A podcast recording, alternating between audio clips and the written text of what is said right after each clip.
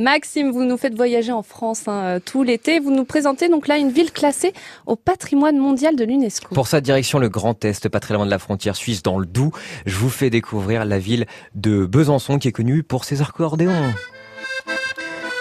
mais qui a également pas mal de trésors, Camille. Alors le premier, c'est forcément le Doubs qui traverse la ville et ces berges qui offrent de magnifiques balades. Les Bisontins appellent ça la voie verte. Et juste à côté du Doubs, eh bien, c'est le centre historique avec de nombreux monuments qui vous en mettent plein la vue avec la statue déjà du marquis Jouffroy d'Aban, qui est vraiment réaliste. Claude de son prénom, qui se trouve dans la continuité de la promenade d'Helvétie au bout du pont battant. Et c'est un architecte naval qui a participé à la révolution industrielle dans le domaine de la propulsion maritime. C'est lui qui avait créé le premier prototype de bateau à vapeur. Alors peu plus loin, il y a le musée des beaux-arts et d'archéologie qui a la plus ancienne collection publique de France qui date de 1694. On peut y voir notamment euh, la momie de Séramon ou encore des statuettes de Dieu et un autre incontournable, c'est la maison de Victor Hugo.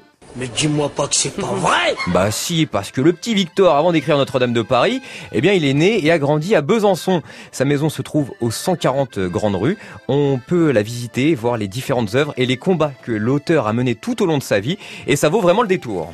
Mais à Besançon, on peut aussi prendre de la hauteur. Ah, les Bisontins en sont fiers. Hein. Et surtout, ça vous offre une vue exceptionnelle sur la ville et ses monuments. C'est la citadelle de Besançon qui surplombe la vieille ville de plus de 100 mètres. C'est l'une des plus vieilles citadelles de France car elle date de 1684. Ces remparts vous permettent non seulement de voir la ville, mais également les collines alentours. Vous pouvez vous promener à l'intérieur et entrer dans la chapelle Saint-Étienne.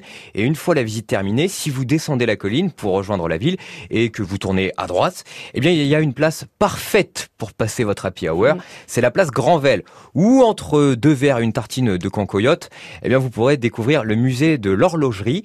Et juste à côté, c'est de loin l'un des plus beaux bâtiments de la ville. C'est votre radio France Bleu que vous écoutez là-bas sur le 87.6.